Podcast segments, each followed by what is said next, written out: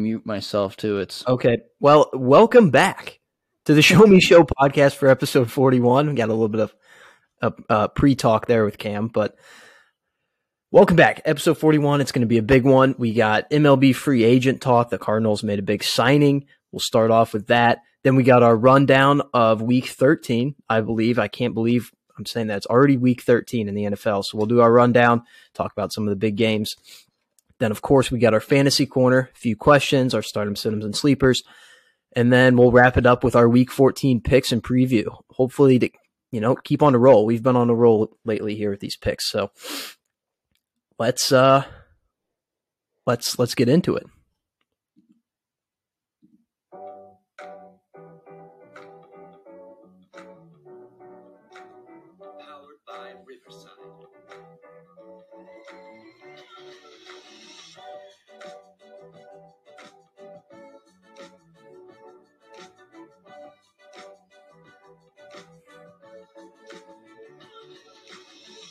All right.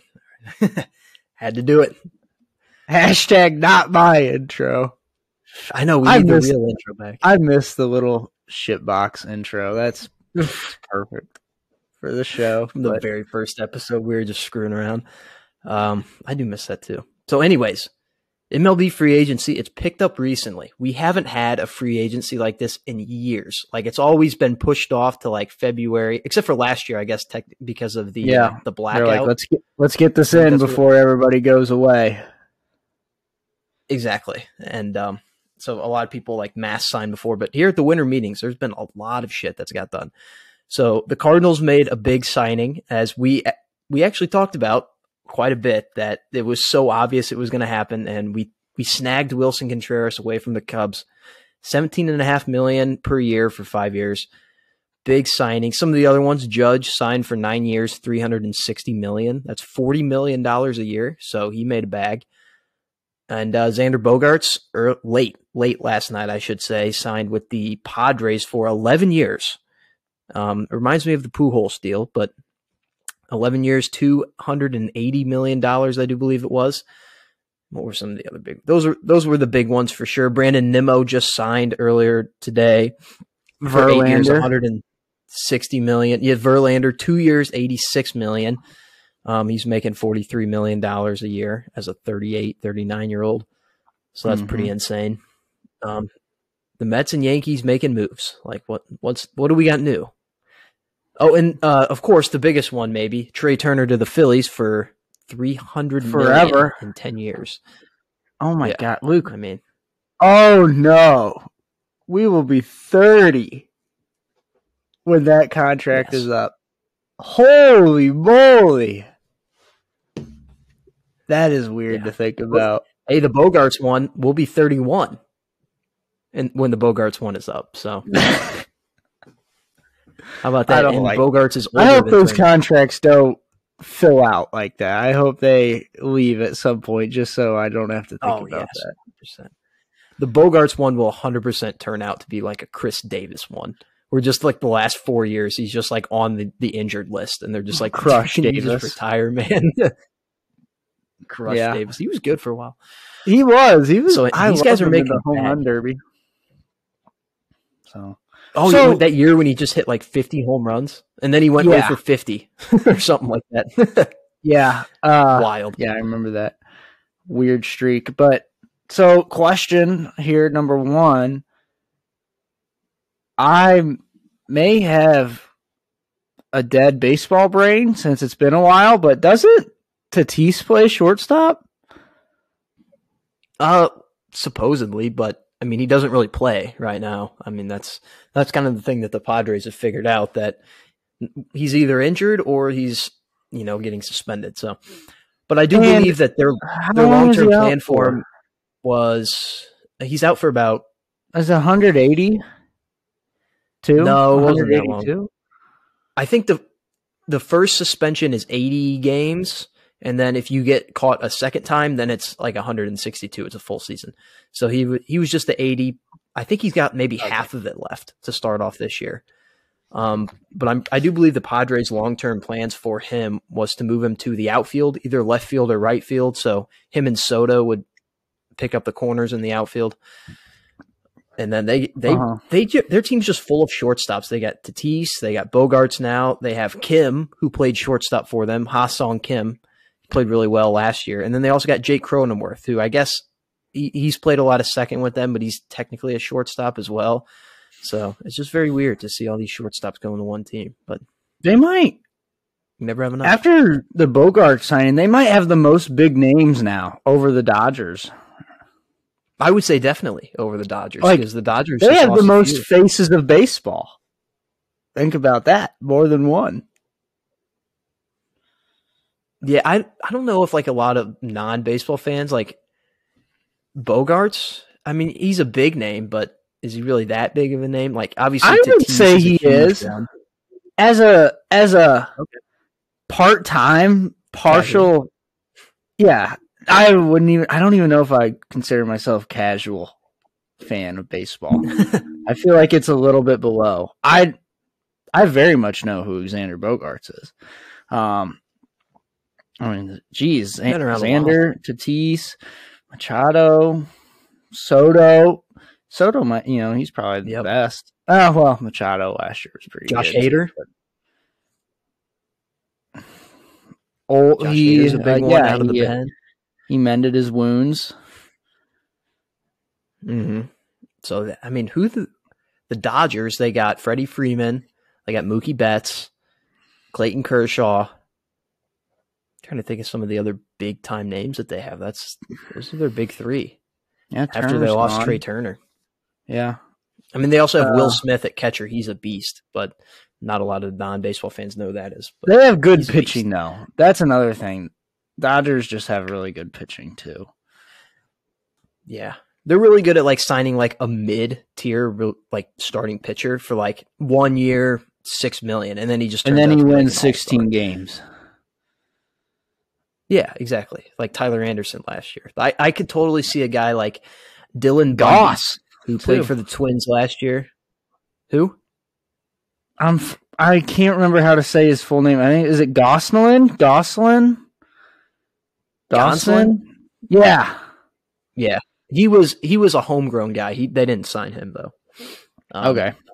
But I could totally see a guy like Dylan Bundy, who played for the Twins and uh, last year and the Angels previously, never really been good in his career. Totally see him signing like one year, six million dollars with the Dodgers, and then just having like a sub three fifty E R A, fifteen wins, just being a beast. Um, that's that's just what they do, but I'm surprised that the Dodgers haven't really been involved in this free agency yet. I mean, we've seen like the Yankees, the Mets, and the Padres, who have recently been big spenders. Um, the Yankees and Mets obviously uh, historically been big spenders, but the Dodgers, I'm, we always complain about the Dodgers, like signing whoever they want, but this year they really haven't been active. They just re-signed Kershaw and that was it. So that's kind of a surprise. Um, it's, it's very well, weird. Have the I mean, have the Yankees signed anybody else besides Judge? Uh, they'll probably sign a pitcher like yeah, I know, but I don't think or, I don't think they have yet. This, I mean, the offseason just started, but I don't think they have yet. I mean, their main goal was to just mm-mm. bring back Judge. So, yeah, and they got him. That, that was him. their main goal, and they succeeded in that. So, yeah. That was that was a scare there, especially when uh, John Heyman tweeted out, Arson Judge appears to be headed to the uh, San Francisco Giants. And then five minutes later, he goes, oh, I apologize. I, I'm being now being told that he's not. And then the next morning, Arson. of course, he officially announces he signs with the Yankees. Yeah, it's and that's a common, like, we make fun of Bob Nightingale a lot for his spelling errors. But I feel like Bob Nightingale, he's like he's like this sweet old man. You know, you just don't mess with him. You like you you laugh at him, but you love him at the same time. Like John Heyman, he's the one that everyone hates. Like you look at like it's like that uh, that one here verbal meme. Uh, John Heyman tweets Arson Judge broke ass, and then uh, Bob Nightingale tweets Arson Judge, and it's strong and independent. Like that's the, the best way I can compare those two. But we here here at the M L B Twitter, we don't like John Heyman. So very, really? very pleased to see him get that wrong. Uh, I, you'll have to bring me da- back down memory lane here, but there was a Bob Nightingale tweet, I think. Was it this? It might have been during this last season, or maybe it was during the lockout that was like lockout, an all-time probably. Bob Nightingale tweet that was just like out of this world, just like just so bad. Like it was just wrong, completely yeah. wrong. I think it might have been that the lockout was ending. I can't remember what it was about. What was it? Mm, I, that that's a good. I don't. I can't remember either, but I know exactly what you're talking about. That was this past year, and it it had something to do with the lockout. I think so. Very funny, but I just I, I remember laughing about it a lot. So yeah, yeah. I'm pretty sure we talked about it on this show. But yeah, I think so. One of the earlier episodes. Yeah. Um. So, yeah, but the Cardinals make a big move with Contreras.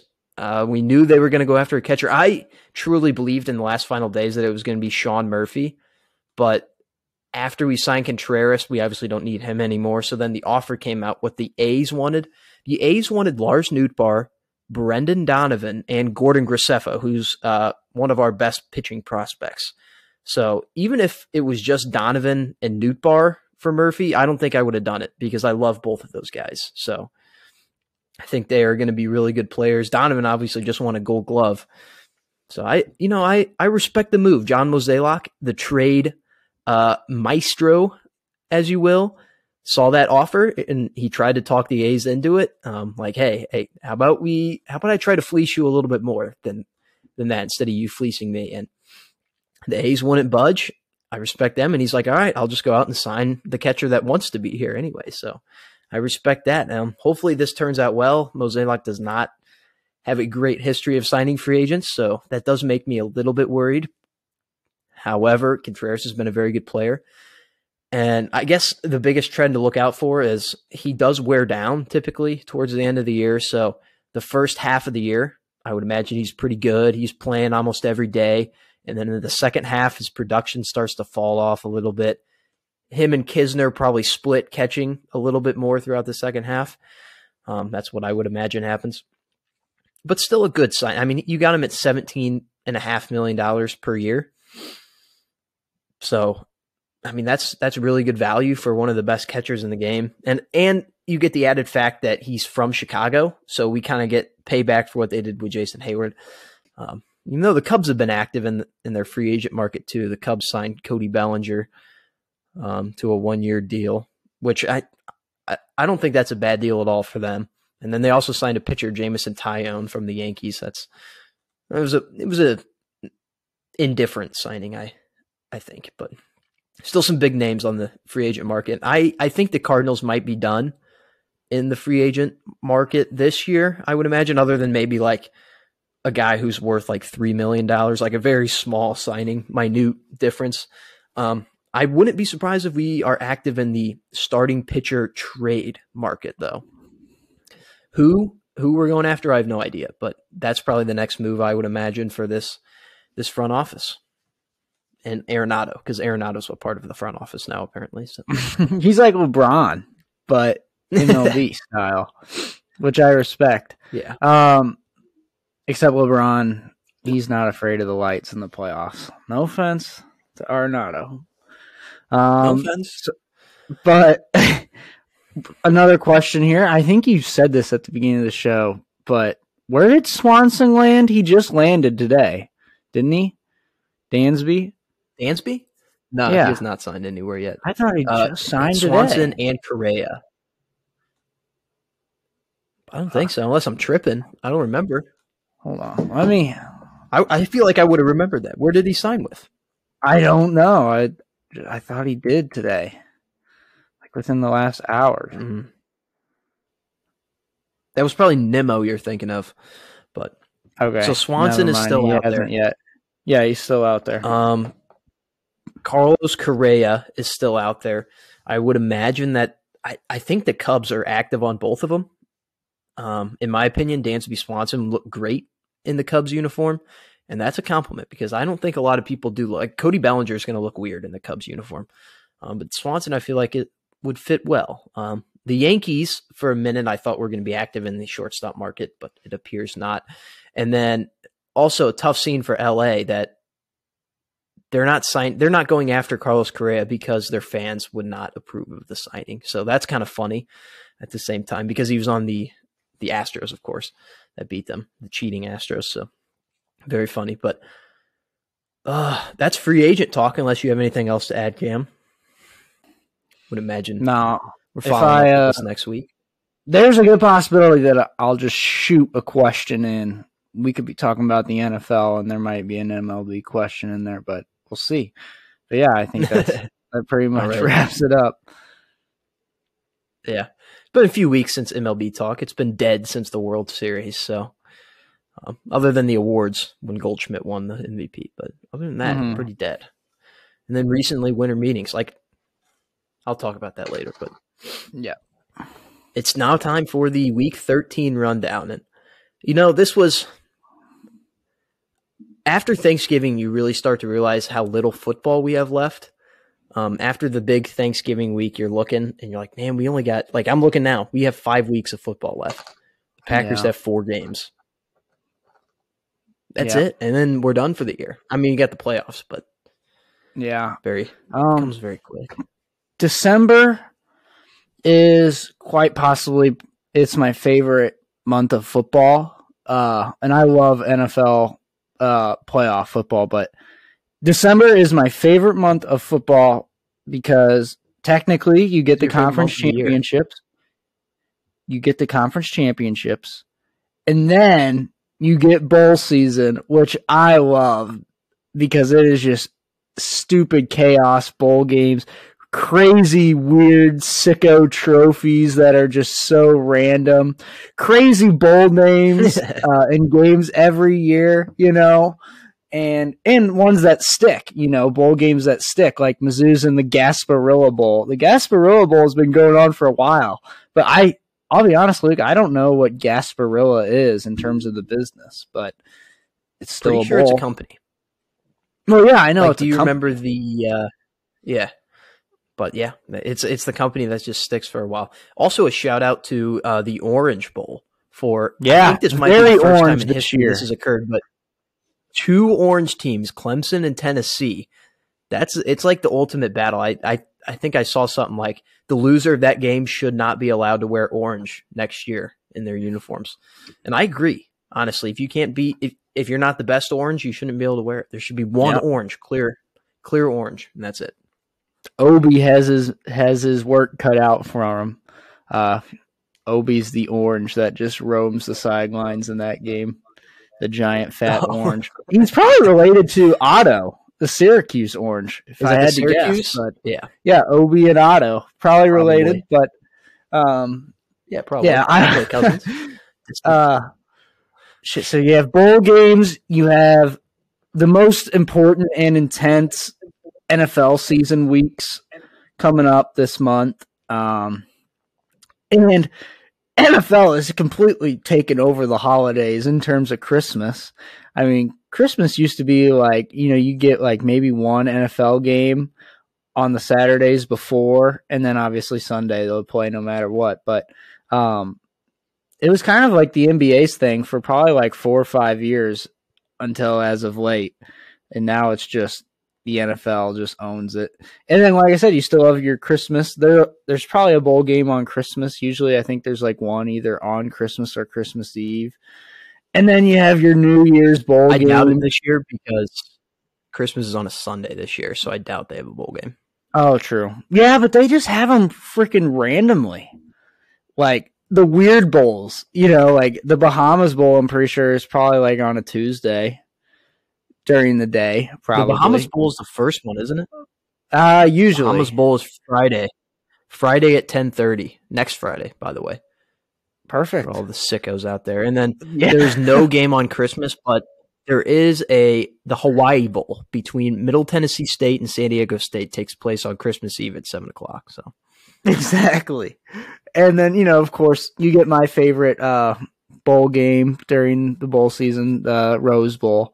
Last year, it was just perfect. I don't know if you were able to watch that. It just the colors oh, and the scenery. I just love the Rose Bowl. They're just panning around the stadium, not even watching the game some of the time, just looking at the mountains and the, the beautiful sunset. So love bowl season. Love the N F L at this time of year. Um, also, I guess you have the Heisman ceremony coming up. They announced a bunch of the awards today. Maybe we'll get to that at the end of the show if we have any time. But yeah, so, but we're gonna go ahead personally, and get into the rundown. Uh, but yes, personally, because I'm a sicko, my favorite bowl's the Duke's Mayo Bowl. But uh, I, one, but I, I'm a sicko.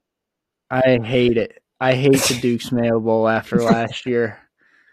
I can't, Luke, I can't even begin to tell you. I'm sorry. Maybe, like I said, maybe we'll get in some college football talk at the end of the show, hopefully, if we have any time. But last year, I think it was December twenty-eighth, I think, was the day of our bowl game. North Carolina, South Carolina, ten a.m., not even the regular eleven a.m. kick. ten a.m. kick in Charlotte for the Duke's Mayo Bowl. Whoever wins gets doused in mayo. I'm hoping I get to see Coach Mack Brown's fat, old, you know what, doused in mayo, but no, I didn't. And it was just the worst North Carolina game you've ever seen, you know, sending out Sam Howell like that was just horrible. And it was at ten a.m., so the rest of the day was just absolutely sour. It was so bad. I oh, just that sucks. And North Carolina, they are not a good team right now. And like I said, maybe yeah. we'll get to talk about the transfer portal at the end of the show, but it is chaos. There's oh, like fifteen hundred players in the portal right now. Bunch yeah. of North Carolina players. Are in. It's bigger than free agency. A lot worse too. It's you can't even track it. It is crazy. I, so, yeah, exactly. Like I, I'm just here sitting here assuming that every single player is in the transfer portal. That's how I'm going to look at it. Mm-hmm. Um, I'm just that's. I mean, that is, I'm just going to assume that there's no returning players on any of my teams because it's just yeah. easier. Although, and then if there is uh, returning players, you're like, oh. My favorite Arizona Wildcat, Jacob Cowling, is coming back. So yes, there you that's go. True. Very so. Big news there. And then, all right, you want to get into the rundown? You're starting off this yeah. weekend. All right. So here we go. Rundown week thirteen. N F L, we start off in the Dome in Atlanta. The Falcons basically played the same game two weeks in a row. Just this time it was against the Steelers.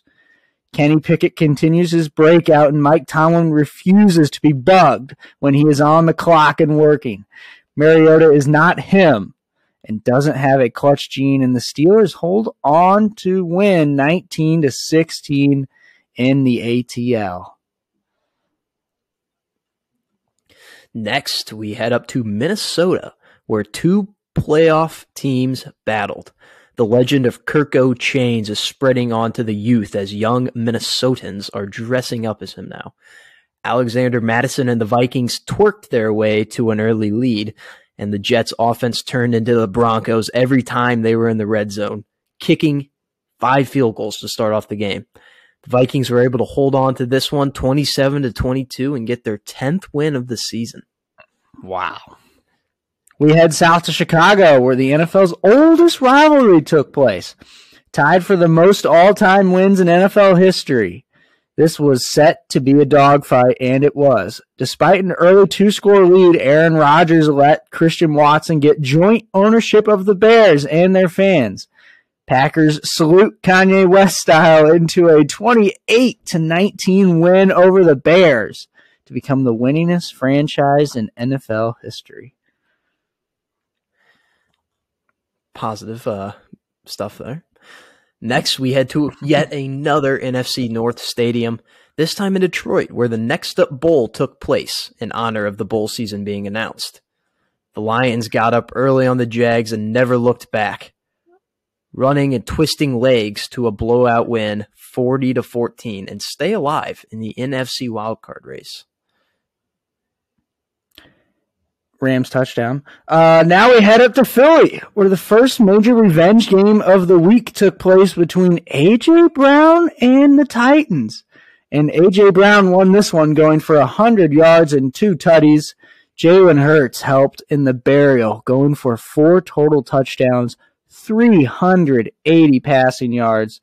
And the Eagles continue to roll with a thirty-five to ten blowout win over the Tits. We head to Maryland, where the Broncos and Ravens game, it happened, to say the least.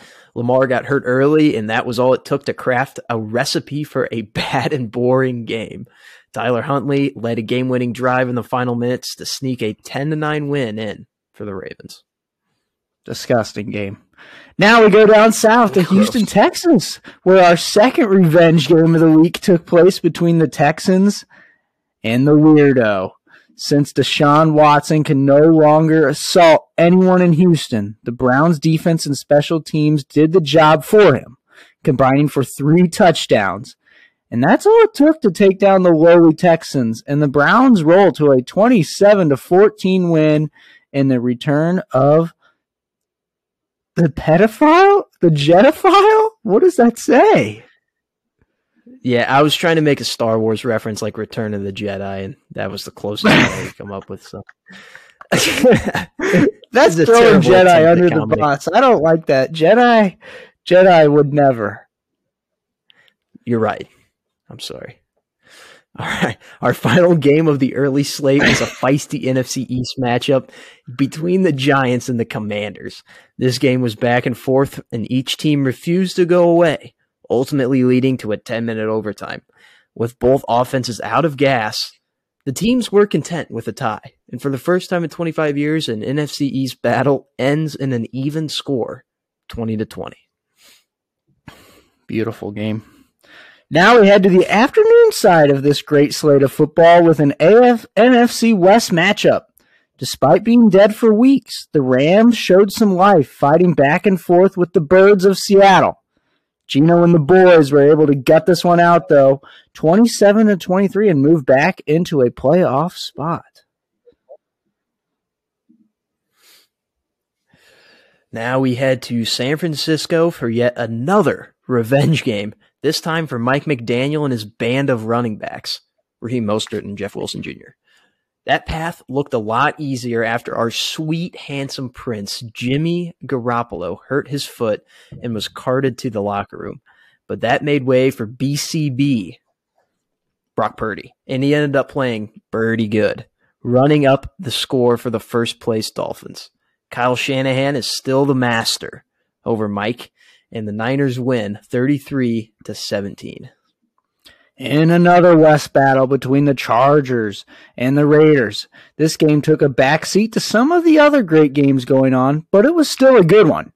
Justin Herbert channeled his inner Phillip Rivers, trying to lead the Chargers down the field for a game-tying drive, but was unsuccessful. The Raiders are making a late push to the playoffs, but unfortunately it might be too little too late. Regardless, they win this one twenty-seven twenty, Luke. They're winning right now, too. So yes, they are. And finally, after all that, we arrive at the game of the week and yet another revenge game. The Chiefs look to avenge their A F C Championship loss by going on the road to Cincinnati. The Bengals defense held strong against the mighty Patrick Mahomes and virtually eliminated Travis Kelce from being a factor in this game, holding him to zero touches in the first half and uh, forcing a fumble on him in the second. After a strong fourth quarter finish, the Bengals once again continue their reign over the Chiefs, winning twenty-seven to twenty-four, and Joe Burrow owns Patrick Mahomes. Okay, okay, but let's not forget about the GOAT, Luke, as we were blessed with a beautiful N F C South matchup between the New Orleans Saints and the Tampa Bay Buccaneers at Raymond James Stadium for Monday Night Football. And Tom Brady's usual woes against the Saints defense were apparent early on, throwing an interception to the playmaking middle linebacker DeMario Davis. The Buccaneers' offense looked dead, but in a touching tribute to our dear friend Jesus Christ, after three quarters, the Buccaneers got past the stone that was the Saints' defense and rose from the dead as Tom Brady threw a touchdown to Cade Otton. Glad you stayed up to watch the rest of this game. Tom Brady was then able to lead another fourth quarter game-winning drive and touchdown pass to Rachaad White to seal the nail in the coffin with just eight ticks remaining. Buccaneers win a close one at home, seventeen to sixteen, to round out your Week thirteen football slate. And that's the rundown. That was just a fantastic slate. It was. Fantastic slate of games. I it really like was. A really good job. Yeah. I feel like we did a good job of recapping them, uh, just getting some of the main points out, what ter- took place in every game. Is there any games that you want to talk more in depth about? Uh, I think. Or any f- headlines? I think, obviously, uh, a couple headlines. You kind of highlighted them through the revenge games, but um, I think the one of the major ones to look at is that Bengals-Chiefs game. I mean, um, you're absolutely right. You're welcome. The Bengals, the yeah, thank you. The Bengals, you're absolutely right. They held Travis Kelce to pretty much nothing, and you know they caused a, him to make a huge mistake with the fumble. And you know Joe Burrow, hell man, I've. Watching him at L S U his junior and senior year, you know, to now with his time in the N F L as well. I mean, he's just – he's a comeback kid. He really is. So um, they were down in this one, and, you know, he was able to – you know, I mean, they didn't have to come very far from behind, but, you know, he still rallied for that last score, that go-ahead score. But – oh, uh, sorry, Deshaun Watson reference. Yeah, but you know, I mean, you're right. He's three and oh against Patrick Mahomes, which is crazy. You know, literally whenever I see, there's no quarterback, even after they won this game, after they won this game, I, you know, you throw Patrick Mahomes into battle with any quarterback, and I'm just thinking that Patrick's winning no matter what. But the Bengals kind of have their number a little bit. I don't know what it is, but yeah. And it's not like they it's not like they're the Patrick Mahomes and Chiefs stoppers. I mean, they still give up points to them, but they just find ways to win every single formula. time against them. Yeah, they do. They have a formula. formula. And honestly, I think it might have to do with the Travis Kelce part. You we mentioned that stopping Travis Kelce. Travis Kelce is one half of Patrick Mahomes' greatness. Like if it yeah, Patrick Mahomes is great, but if Travis Kelce didn't exist, I don't think we'd be talking about Mahomes as potentially being the greatest of all time. We'd be talking about him like a like in Justin Herbert style, um, like really good, bright future, but not like in Travis Kelce is that he's the glue in in the Patrick Mahomes thing, and taking him out of that game, like just virtually stopping him, preventing him from getting touches, that's a huge part of I think the Chiefs' plan. And yeah, Patrick Mahomes is still going to Mahomes. You know, he's going to get touchdowns to other guys, but something about just that, maybe it takes a little bit of life out of the Chiefs. Um, I don't know, but it's interesting. The fans in Cincinnati were rocking, and game of the week for sure. It was a great game. Yeah, you're right. I mean, they're, they might not be the complete total Chiefs stoppers, but they are the Kelce stoppers. What a punt by their Walter Payton Man of the Year nominee, Mister Cole from the Raiders. Got him down to the three-yard line, I think, there. Um, but I just – I don't even know how they do it. You know, it's not like they have great secondary play. It's not like they had – although they have been playing better this year. Um, it's not like they have great linebackers, like all-world linebackers. They don't even have all-world defensive line this year. Um, I mean, they have Sam Hubbard and a couple other guys, but that's really about it. So – I don't know what they're doing, but you you know what? Credit to Lucas Newhouse a couple of weeks ago, looking at the schedule and just being like, they might lose this one, but then they're just going to win the rest of their games and get into the playoffs. And right now it's looking and I good. I saw the Chiefs game. I saw that yes, game, and last did. week I, I picked it. I was so confident in in that upset, and I don't know why. I just I knew that the Bengals owned them. The Bengals are a second half team; they get hot. And the Chiefs just here and there have slip-ups. And now, before you even know it, with the Dolphins and Chiefs losing, the Bills are back to the one seed in the A F C. So, yep. And you know what, Luke? That's probably for, you know, at the end of the day, what do you think? I mean, at the end of the day, I think the Bills are the best football team right now. I think they are. I think they're probably the most complete team. But you also can never go wrong when you give the Chiefs the one seed, if that's how it ends up going. But I think, you know, at the end of the day, the Chiefs have the best football team. That doesn't mean they're going to win the Super Bowl, because it's at who N F L, you know. Uh, in fact, me and my dad were talking about this today. The N F L and M L B, uh, those are the two sports especially, and actually hockey, I guess you could say as well. Hockey, M L B, and N F L, in terms of playoffs, it's whoever's playing the best. Um, yes. At you the get end in, of the that's season. All that matters. Yep. It's those are the You're teams that win, are the teams that are playing the best. Um, college football, we were talking about, Eh, it's more about who has the best team in terms of, and not who's playing well, the best when, uh, because that's just how it is. And even the N B A, usually it's the best team that wins the N B A championship, not who's playing the best. It's just, I don't know. It's just different for the N F L, M L B, and N H L. Um, but oh yeah, but I mean, it, and, especially like like historically, I guess the N H L's been that way, but you're really starting to see it now with the. the N F L and the M L B, like teams like the Phillies, for example, like this past year, they just get, they're not the best team by any means. There were four teams in the National League that were better than the Phillies. It didn't matter. The Phillies came out on top because they were hot. Um, that's just, that's just how it is. And that's why you can't really look at the N F L and safely say this team's going to win the Super Bowl.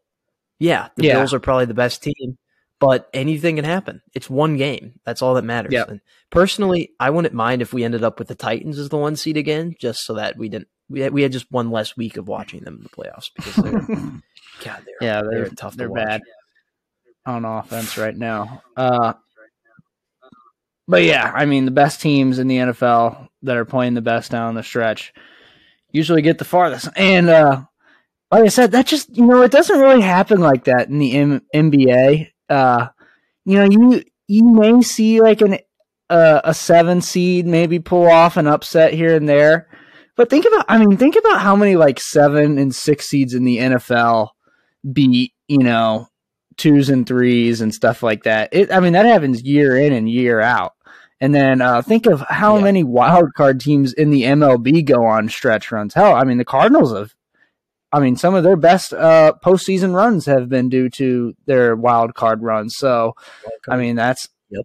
I mean, that literally happens all the time in the M L B. I mean, it is constant, um, and you just don't really see that very often in like the N B A. Nationals a few and, years ago, yeah. Um, you know, maybe the best chance was probably this the Pelicans last year, almost taking out the Suns, but that didn't happen. But yeah, that's besides the point. They weaken them, though. Bungles, they're pretty damn good, and they're probably going to be pretty damn good down the stretch. So that's that. Yep. Um, Chargers. Just one quick note that we didn't mention. Uh, the A J. Brown revenge game was awesome to watch. And then literally the very next day, the Titans fired their G M, the one who traded away A J. Brown. So that was... That was really funny, but that's all I had on that. Uh, we might be in the mix of a Baker Mayfield game-winning drive. They didn't get out of bounds there. twenty-four seconds left. Going to spike it. Is Baker it. still playing? Yeah, they're at the they're they're at the Raider twenty-three oh, wow. yard line. Spike it, spike it. fifteen seconds left. They need a touchdown to win sixteen to ten right now. Yeah, you're so. you're a minute ahead of me. I'm at. I'm, they're running down the field with a minute and six seconds left right now. The guy just made a great catch. So don't don't spoil it for me. But I'm still a big Baker wrong. guy. I'm I'm I'm on the Baker train. I have never, I still believe never him. in my life hated Baker. Me either. I've I've always liked him, supported him, and I still think he has that ability to be good. Like last year, he was injured, and this year there's been a lot of weird things happen. Um, for him. One, he played for a bad team. Yeah. But I'm, I'm still a believer in him. So if he has success with the Rams, who knows about Matt Stafford's future? Um, he may, he may be dead. But oh! he, may, he, may. Well, I get. Holy shit! I'm sorry, Luke, but oh my goodness! So much for the uh, not spoiling it. Wow. Oh, man. The All face right. of L A. Nice. You'll see it here in a second. Oh, my gosh. Wow. Giga Chad Baker. I'm I'm waiting for you to see it. Tell me when you see it, man. Uh, I'm a whole minute behind, so we can start talking uh, about another game okay. if you want. That was a great um, catch by the receiver, though. Yeah, you're right. I mean, the way that they just fired him the next day, uh, John Robinson, I think is his name, the former Titans G M. I think, you know, they factored in the fact that uh, A J. Brown just killed us. And, you know, in terms of mor- morale, man, Jefferson, we're just done. So we're done, John. And I think that's what happened. But, um, yeah. Oh my gosh, I can't believe that. I'm just gonna say it now. Baker to Allen Robinson. That was the, that was the exact same thing um, that uh, happened to the Buccaneers and Saints on Monday night. That was deja vu. It was the same score, and it is gonna be the same team score. With three points went down and scored two late touchdowns. Ah, uh, yay! Wow. How about that? Extra, the ex- extra point literally deja vu of the Monday night football game, and also. That's just another Josh McDaniels disaster class. So, yeah, Is, I that I don't know. That might be a Baker Mayfield masterclass rather than a disaster that class. Was amazing, though. That is that awesome. Was amazing. I'm happy for him, man. That is an incredible story. He just got it is playbook like forty-eight hours ago. Less, less than forty-eight hours ago. I doubt he even got the playbook. They, they probably just went out there and like, hey, just, just, uh, oh, just no. play football. They were they were talking our ears off about it earlier tonight. All the oh, stuff really? that he's already learned. It's on his wristband. He's a oh my god, he just headbutted him without a helmet on. That's his new thing. I feel like um, that's amazing though. We're we're a Baker pod, Baker Mayfield pod, um, wow. enthusiasts. So. Hey, we're happy for him. Now, the one team that I wouldn't want to see him have success with is the Rams, just because I hate yeah, the Rams. I, I, was but... just, I was literally just about to say that. Man, I feel happy for him, but goddamn, I hate the Rams. I really do, but wow. That's incredible. That is a really good story. And that just probably ended – I mean, that's that's it for the Raiders, I think. They're dead. They're completely dead. Yeah, you're right. I mean, yeah, but Baker they Mayfield were just killed the Raiders. They were alive until that moment, so I don't know. I don't know, but uh, oh, weird. Okay, getting a right, little. Let's get back to the little off track here. Off track. Uh, let's see here. Amazing. Your Packers. Another game that we have to talk about. No, we don't have to talk about the Packers. I could just say this. It's really cool to be the winningest team in N F L history, but doesn't really mean anything. Like it was it was an interesting game. Like the Bears got out big to start off, and I was like, oh, let's go. We're gonna Jesus lose. Christ. Keep, you know, getting our draft pick, but uh, Aaron Rodgers just refuses to lose to the Bears. So and then he he uh, he howled Hitler, I guess, after the two point yeah, conversion at the end of the game. He he full on just saluted, just and some of the angles is just really funny, but and he also gave like a really close to retirement speech at the end of the game, so I'm I'm a little bit nervous for that, but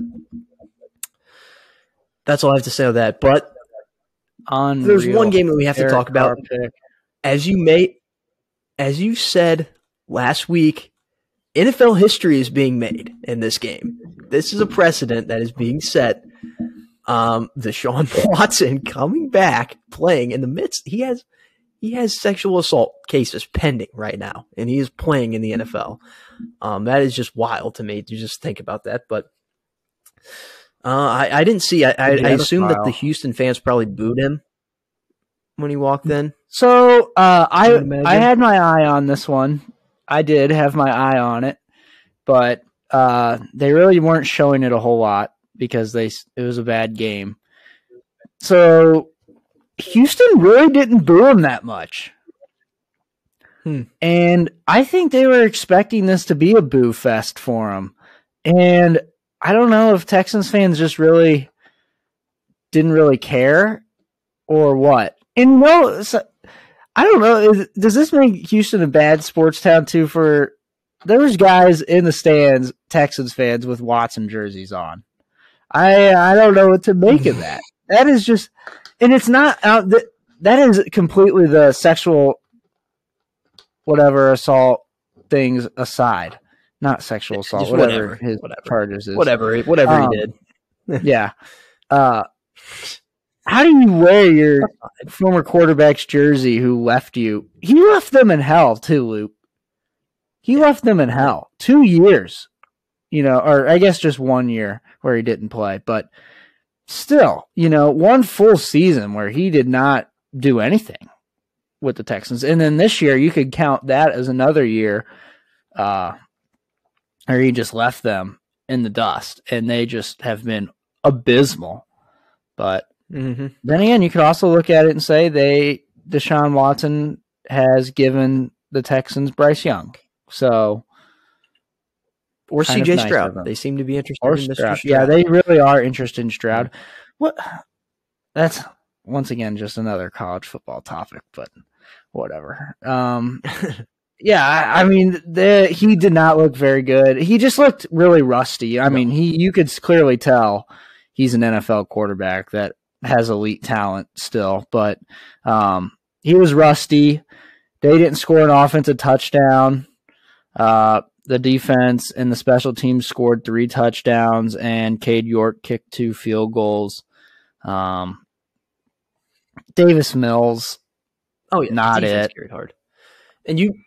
You made a comment know. earlier about Houston being a bad sports town, and just simply based off the fact of how much they accepted the Astros cheating scandal, I am going to agree with you that they're a bad sports town, that, that they just kind of let that slide over uh, and still support their guys, which, I mean, I, what are you supposed to do? But it's a tough situation. Yeah, I don't know what you're – I don't know what angle you take weird as a fan in terms of the Astros thing.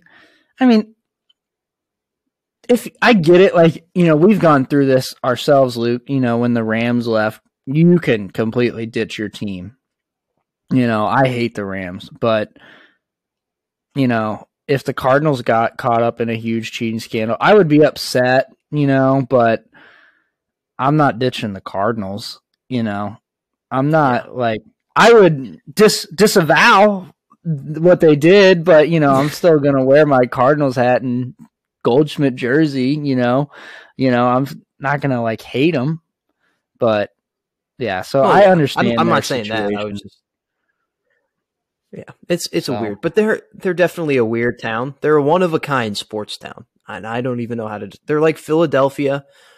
Um, I obviously not like, I'm talking about like in the one of a kind sports town type of, that's what I meant when I was comparing them to Philadelphia. Um, it's very weird, but yeah, this game, it set a precedent that um, quarterbacks who sexually assault multiple women and take almost two years off of football, the first game when they come back against their former team, they usually don't play very good. So the next time that happens, we can be prepared um, to, to pick accordingly. So, but the Texans are just god off. And just a fun note about the Texans, they, They're playing the Cowboys this week, and the Cowboys are favored by eighteen points. It's the yeah. biggest spread I've seen in my life. In yeah, usually, you know, Luke, usually I would say something along the lines of, these guys get paid to play football too. I'm not saying that. I'm just not saying it. You know, I think the Cowboys might double that cover. So they literally might win by yeah. thirty-six. So it, that is a... That is, you know, I used to actually look forward to that game, and I'm we're not from Texas. I used to just look forward to uh, back in the day, Andre Johnson versus Dez Bryant, back in when that was going on. You know, just good football, good football game to watch back in the day. Those two teams, but not right now. That that is Cowboys. You'll see that in the picks, but yeah, I don't. Houston is not looking good, and Cleveland's offenses got some work to do with their quarterback. Yep, for sure. He'll get back on. They they get the win though. That's all that matters. And other than that, I think we recapped everything else pretty well in the yeah. In the, recap. The only thing I have to note uh, is that the Minnesota game, Mike White, people were trashing him for throwing two picks, but really the last pick was just trying to make something happen. Um, he had the game-winning touchdown dropped by Braxton Berrios, who is usually decently sure-handed, and it, it was a catch he should have made in the end zone. Um, sliding kind of catch to avoid contact, and he dropped it. Um, and honestly, Mike White, the locker room is behind him, and if I were them, I would keep rolling with him for a little bit longer until you have to make a change, because he's not playing bad. He, I'm not saying he's playing great. I'm not even saying he's playing good, but he is, he's playing like a few notches below good, and in his first start, he played good. But that game was not great by him, but still, um, he had a minute. And like I said, they should have won that game. Um, but I think this is going to help the Vikings, even if it's – I think it might help them in the playoffs, but it's also going to help them here down the stretch trying to secure a high seed in the playoffs. They just – you know, they have this factor that I always tell you, Luke, the Falcons don't have – and the Lions definitely don't have. They just, they know how to win football games. They know how to win it when the going gets tough and it's close and shit's hitting the fan. They know how to win football games. Um, so okay. that's a I mean, pretty no good uh, so. value for them. So I don't, I don't know what to say to that. Not historically not, I mean, a team that can win. They, they have no, Super no, you're you're exactly right. But new season, I'm not saying I would not drop a take and say that I don't think the Vikings are. I don't even think they're Super Bowl contenders, but I definitely think they can win a game, possibly two in the playoffs. And that second game that they could win in the playoffs would probably be, you know, some late scrappy win. Who knows? But beating the Jets is a good win, even with Mike White as their quarterback, I think. So, yeah. Good slate. I, I didn't realize how short Ryan Fitzpatrick is. How short is he? Him standing next to Andrew Whitworth and Tony Gonzalez. And oh, well, Richard you're talking Sherman, about... He's just short. You're talking... You just named off, like, three guys that are, like, six foot three and four and above. So, I'm going to look up. Yeah. I mean, he even looks short next to Carissa Thompson, though. No offense, but females are shorter than, than males. It's just a he's six foot two. Statistic, scientific fact. He is six foot two. Okay. Well, he's taller than me. Yes, he is. I'm done talking now. He's not short at all. you when you meant that you really named off Andrew Whitworth. Andrew Whitworth is a giant. Giant. So yeah, he's shorter. It's an offensive tackle. He's six foot seven. Um, so. All right. I'll tell you what, too. When guys have pads on, to like when Andrew Whitworth has on pads, he probably looks like he's six foot eleven. Like standing next to Ryan Jostis, Mark Hensley, Trevor Burr in the huddle, Ryan Horsecamp.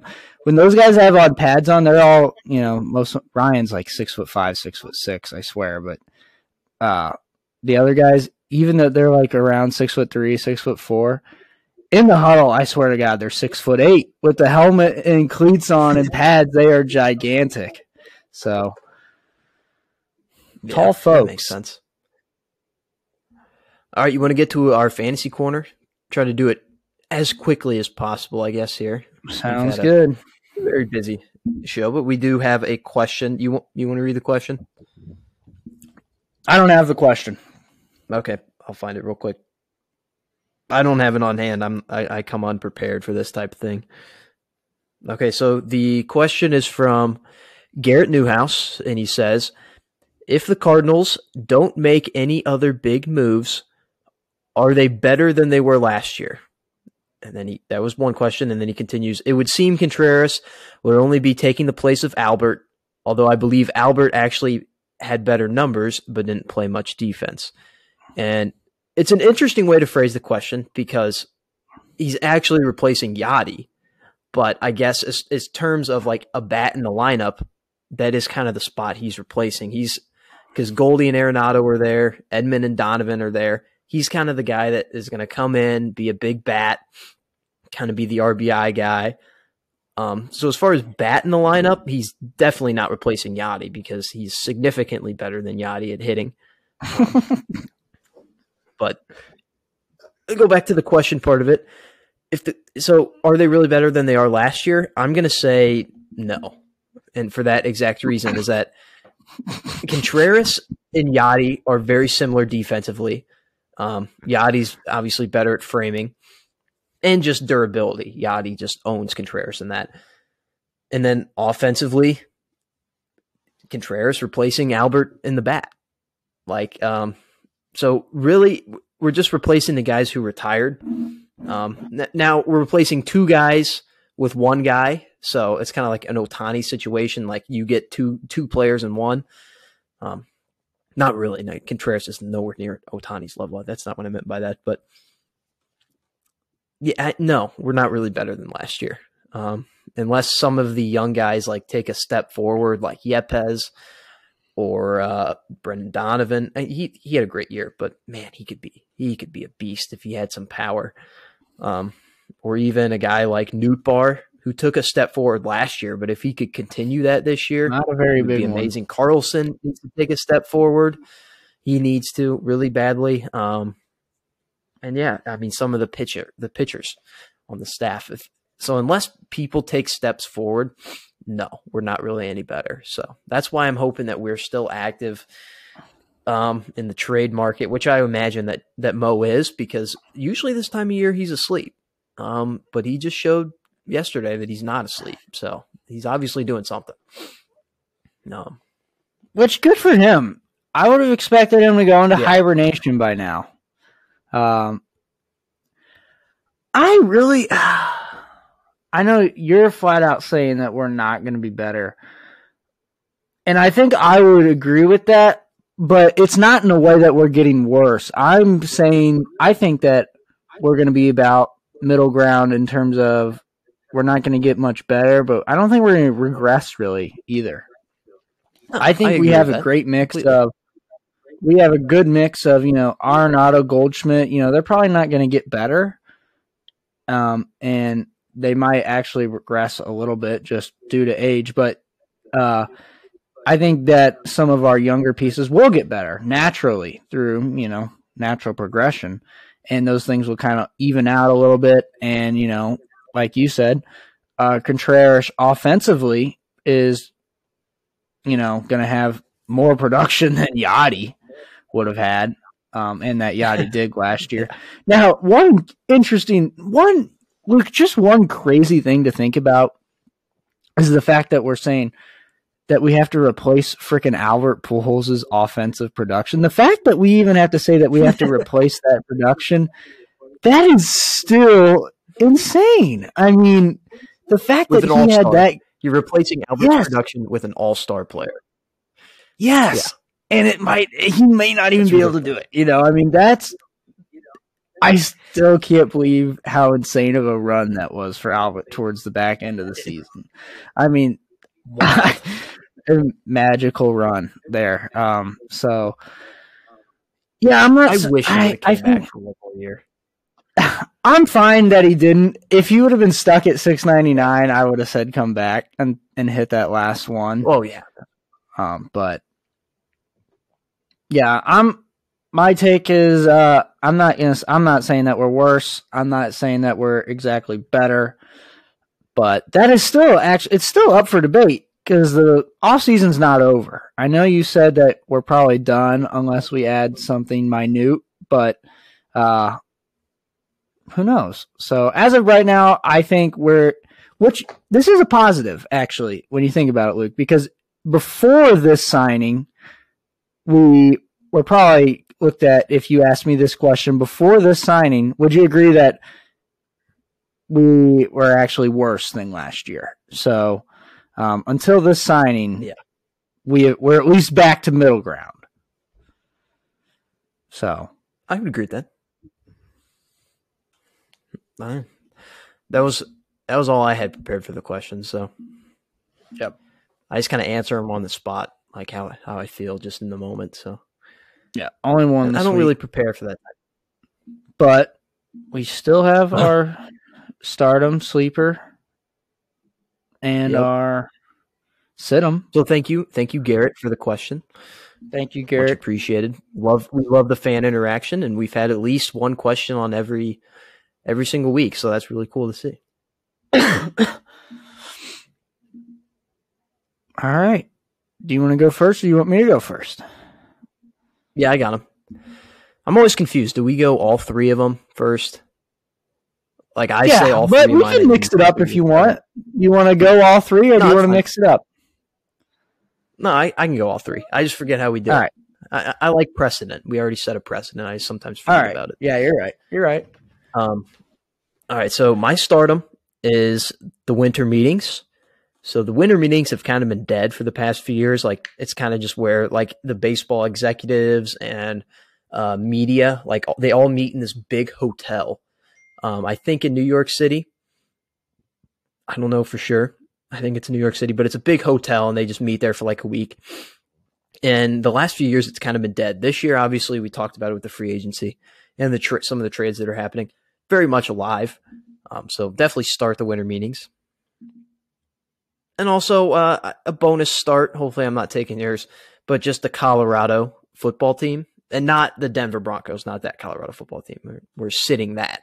Um, Colorado Buffaloes hiring Deion Sanders. So he's coming home. Very, very cool thing uh, to see that. I'm excited to see what happens at Colorado. And then my situm is Balenciaga. I don't know if you saw this, Cam, but some of the ads that they were putting out, I'm, I'm sure you've seen it by now, but it's just, it is wild what some of what they were doing. Like I heard some people talking about it and I was like, oh, surely it can't be that bad. And I looked it up. What and is I was, a Balenciaga? Balenciaga? It's like what a, is Balenciaga? Like a, like a, I think it's a clothing brand. I think they maybe have some.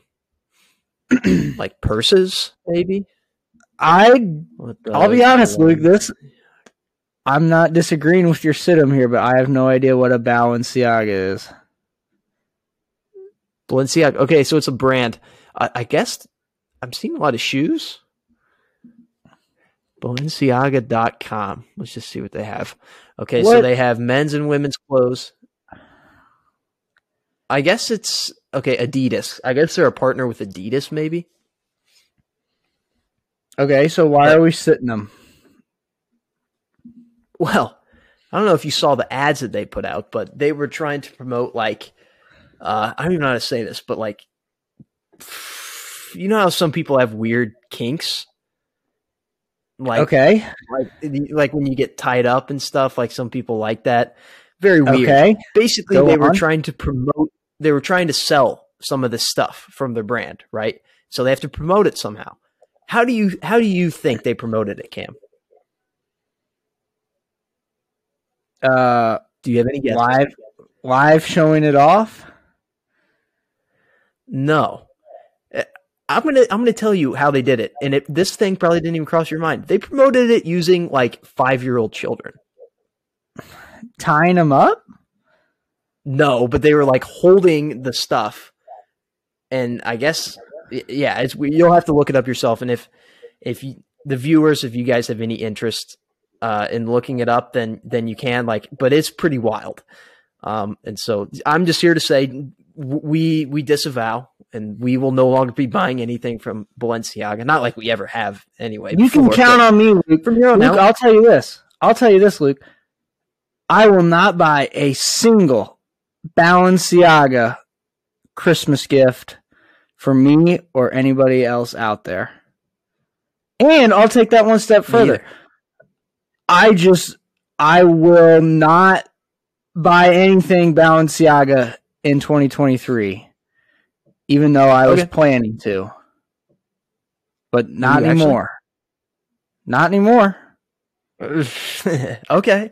I respect that. I, I, I'm, I'm protesting indefinitely. I'm out. So I'm I'm protesting indefinitely. Um, and definitely, most definitely sitting them. And if there was an option to cut and drop, that's what I would do to Balenciaga. That's that's how done I, with them I am. So very wild scenario there. And then my sleeper is Christmas music. So we're in the time of the year where, you know, like you go out in public and you just hear Christmas music. I mean, it's it's all over the place. And I'm really getting into Christmas music this year. I, I like there's some years I get into the Christmas lights. Um, some years I get into like Christmas cookies. And this year, the Christmas thing I'm getting into is the music. So, and it's not like the like the weird songs. I'm I'm getting into like the classic versions, like Frank Sinatra, like uh, Gene Autry. Baby, it's cold outside. A Luke favorite. Yeah, yeah. Well, I I do like Michael Bublé. His album is his Christmas album is very good. I and also I put him as my sleeper because I I've started listening to Christmas music when I go to sleep. So it's just. It's very peaceful to me. I, I it makes me happy, and I don't know. Some of the old songs are just so calm. And... This this may have been a sleeper yeah. for you, but I've been starting Christmas music since before Thanksgiving in my car. So okay, I was early on Christmas music. I, I was woke. I I like Christmas music. It's it's very happy. It makes me makes me joyful. I guess it's not bad. And then another sleeper is is my sleeper from last week, D J Moore. Um, he's actually playing this week. The team's not on a bye, so start him. He's a sleeper. Another bonus. Okay. All right. What are yours, Cam? What What are mine? Well, let's take a look. Oh, all right. Let's. My stardom is Desmond Ritter. They're finally giving the young blood a shot, Luke. So, Luke Fickell. He might be Wisconsin's coach, but was deemed the quarterback whisperer. We'll see, because now we get to see Desmond Ritter, first real N F L, like actual game, not preseason action. He was pretty solid during the preseason. I remember talking about him during the preseason. But yeah, stardom is Desmond Ritter. They're finally giving him a shot. We'll see how it goes. And Luke, my situm is simply Odell Beckham Junior's knee. Um, lots of news lately, especially today, coming out that um, even going back to last year, that Odell Beckham Junior's knee, the Rams didn't sign him till November due to the fact that his physical on his knee was so bad that they were so worried that it was just going to explode on the football field. That's going to be the thumbnail, that they were so worried that it was going to explode on the football field. Um, and they're right. It it, it it it did explode on the football field during the Super Bowl, his knee. Um, the reason why this is all relevant is um, he's actually almost done with his recovery time. And we're looking at the Cowboys, who are possibly looking at signing him. But the physicals have come back not good again on his knee, to where, one, it looks like it could collapse at any moment, and two, he's not going to be good for at least another five weeks, which would mean his first game action would be during the wild card weekend of the playoffs. So uh, I'm sitting Odell's knee. Uh, I just don't think he need. He probably doesn't even need to play this year. So I'm going to sit Odell's knee. Um, And my sleeper, Luke, is Victor Bout, the Merchant of Death. So, may have been sleeping on him for That's a while a because he has been in prison for twenty-five years. But I'm going to put him as my sleeper now because he's probably going to get back to work. Um, and Russia needs an arms dealer in terms of what's going on with Ukraine and stuff, and they're probably going to revive his career. So, possible stardom here in the future, but my sleeper's Victor Bout. In fact, he's already back on the Pentagon's watch list. So, yeah, that is my sleeper, is Victor Bout, the Merchant of Death. Yeah. Pretty cool nickname, honestly. But uh, very, very wild. It was, it's a very cool nickname. I, I respect it. But the fact that we traded him for a W N B A player, and we didn't even get our Marine, like the Marine that's over nope. there. We didn't even get him in the deal either. So mm-hmm. I I don't know what the Biden administration, their negotiation Fleece. tactics is, but they need to take lessons from John Mozeliak. Fleece. Um, unless John Mozeliak's been helping the Russian government, but we don't know. Maybe they took lessons from him. So yeah. Yeah, we, we got a wild situation. Such a wild situation. The memes on Twitter are insane about this trade going down. It's a great time, and I don't know. I don't know if you've seen the video yet, but it's kind of eerie. Like it literally, it looks like something out of like Grand Theft Auto, where the, they both, you know, they get off the plane, and Russia has Brittany Griner and security following her. And then the U S literally just has Victor Bout and security follow them, and then they just like do a trade in between, and then they get on their respective yeah. planes, and that's it. I mean, it, it wild, just wild. wild but yeah. ah, I mean, uh, I think they tried. They tried to bring home the Marine. I think we tried to get a two for one deal. I guess we weren't willing to dra- uh, throw in any draft capital, and that was it. We only got it was pretty much just a player swap. So, uh, personally, if you had to ask me, I would say that Russia probably won this deal, but, and that's what also, yeah. that's kind of, you know, that's why he's my sleeper. I mean, he has potential for a really big boom. So towards the end of the season here. So yes, that is, uh, so yeah, it's time to him sl- sleeper.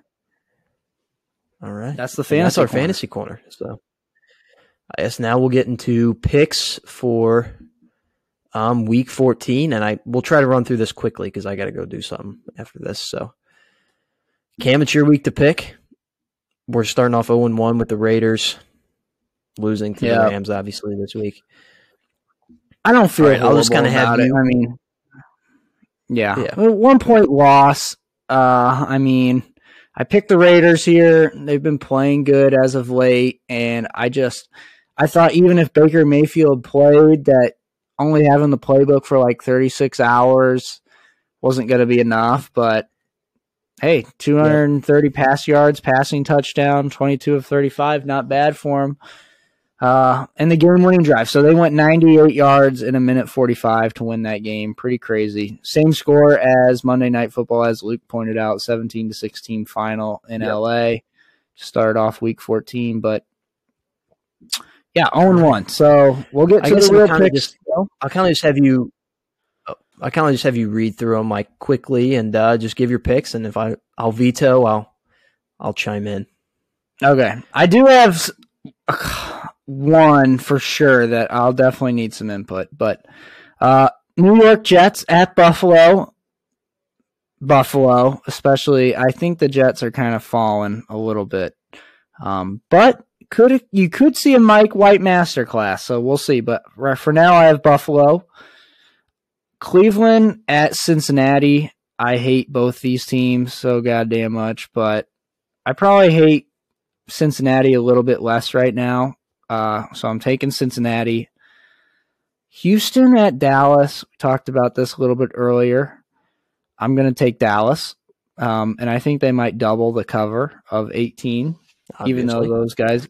Those guys get paid to play, but eh, I don't know. Um, Minnesota at Detroit, Luke. This one I need you to turn your listening ears on. Minnesota at Detroit, I'm taking Detroit. Thoughts? Um, I completely agree. You uh, completely okay?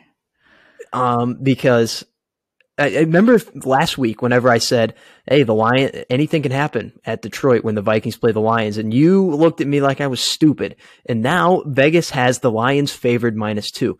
And this is why I'm going with them. It's a trap game, right? Lions are favored minus two against the ten and two Vikings. That doesn't make any sense, right? We saw that a few weeks ago with the Vikings. Oh, they're fav- they're plus one at home. Really? Really? Got blown out. This is a trap game. I agree with you. Completely. Okay. Lions. I, I'm not even sure if I agree with myself, especially since I just went on that whole spiel about how they know how to win football games. But, um, and I have to start Jared Goff this week because Lamar's on the bye and, or not on the bye, he's hurt, and Justin Fields is dead because he's on the bye. I guess he's not dead, but Jacksonville at Tennessee.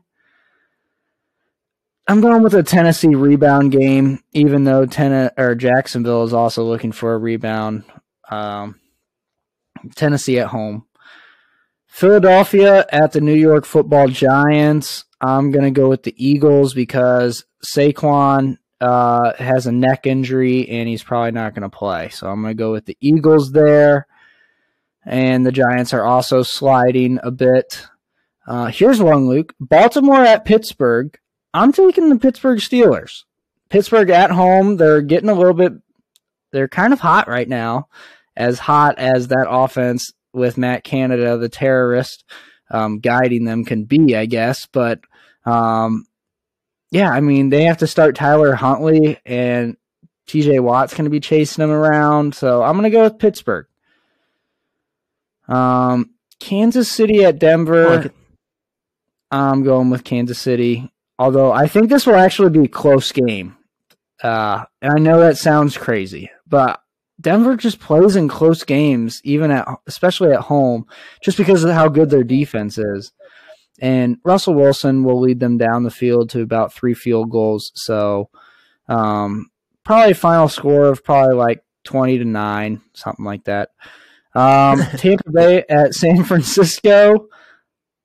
I said San Francisco. And because I said that because it sounds like the smart pick, but Tom Brady, they're six and six. They just had that awesome comeback win.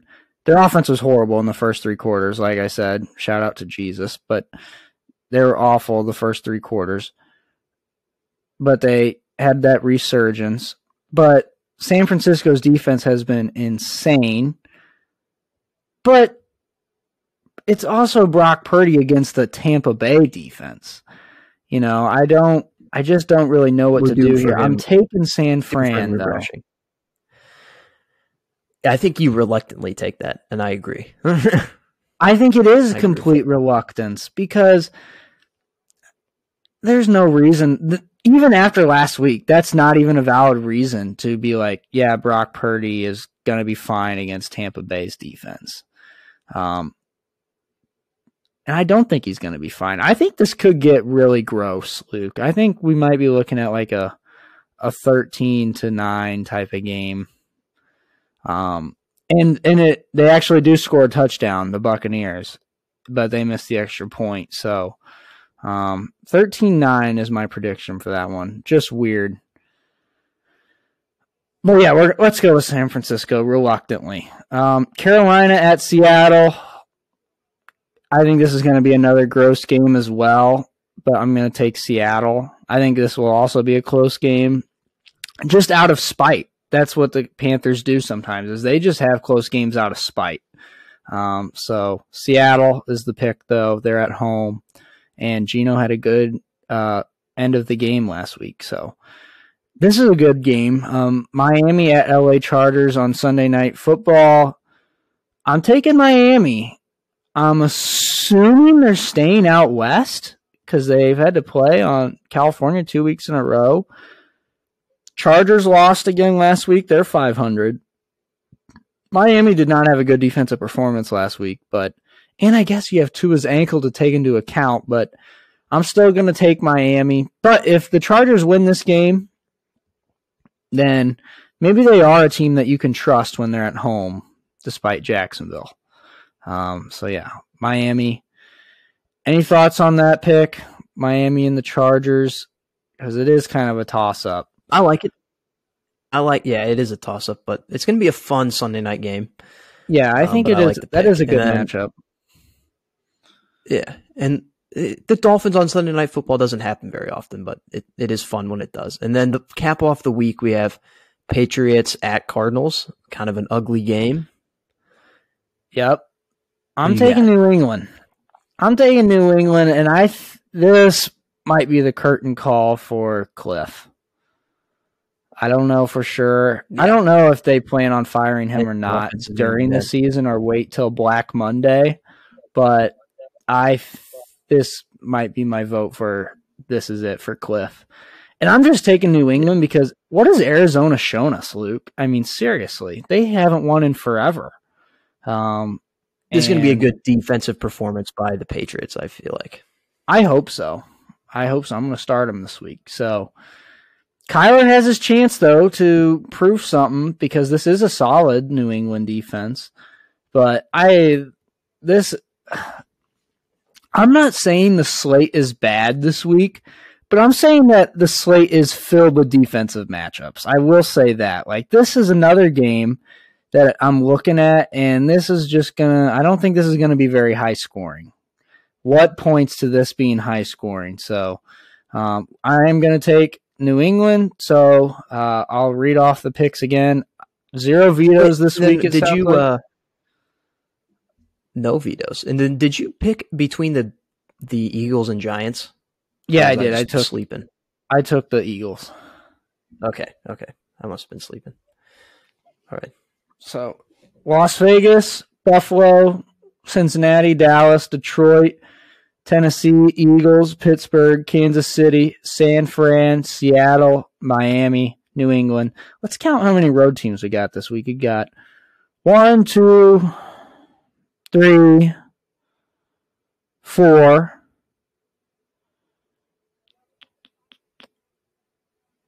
We picked five, but Las Vegas already lost, so we got four. We got four. That's not bad. Only third, or I don't even know if there's thirteen games. I don't know how many games, but there's quite a few teams on the bye this week. Your Packers, um, the Bears, Falcons, Commanders, Bears, team, yeah, Colts. Commanders, sorry, yeah, um, yeah. I think, the, and there's one other team I can't think of right now, but. Yeah, it's going to be an interesting week for sure, and then we'll gear up for the final four, the final push of the year. And uh, that's yeah. about it for episode forty-one here. Decently yeah. decently uh, sized episode. So we'll Although be back I next would... week. We'll be done with school. Oh, one thing I would like to bring up, and I would like you to tell it before we get off the air here. The Sunday night Newhouse miracle. Oh, yeah. There was a fantasy miracle that took place yeah, on Sunday I, night. I'll tell it quickly because I gotta I gotta get out of here and leave. But um, basically, I was down ten points. I was dead on Sunday Night Football. All I had was the Dallas defense, and the opponent I had had Jonathan Taylor. I was down by ten points, and then just all of a sudden, they get some touchdowns, they get some turnovers, and miraculously. Um, the first week I have Jimmy G on my team, I have a miraculous win. So um, it was it was very cool. I was it was freaking out in the moment, but it was a very cool scene. But uh, yeah, that's gonna it's gonna end it for episode forty-one. So we'll see you guys next week. Get into the Christmas spirit a little bit, and uh, yeah, thanks for tuning in once again. Have a good weekend. Yeah.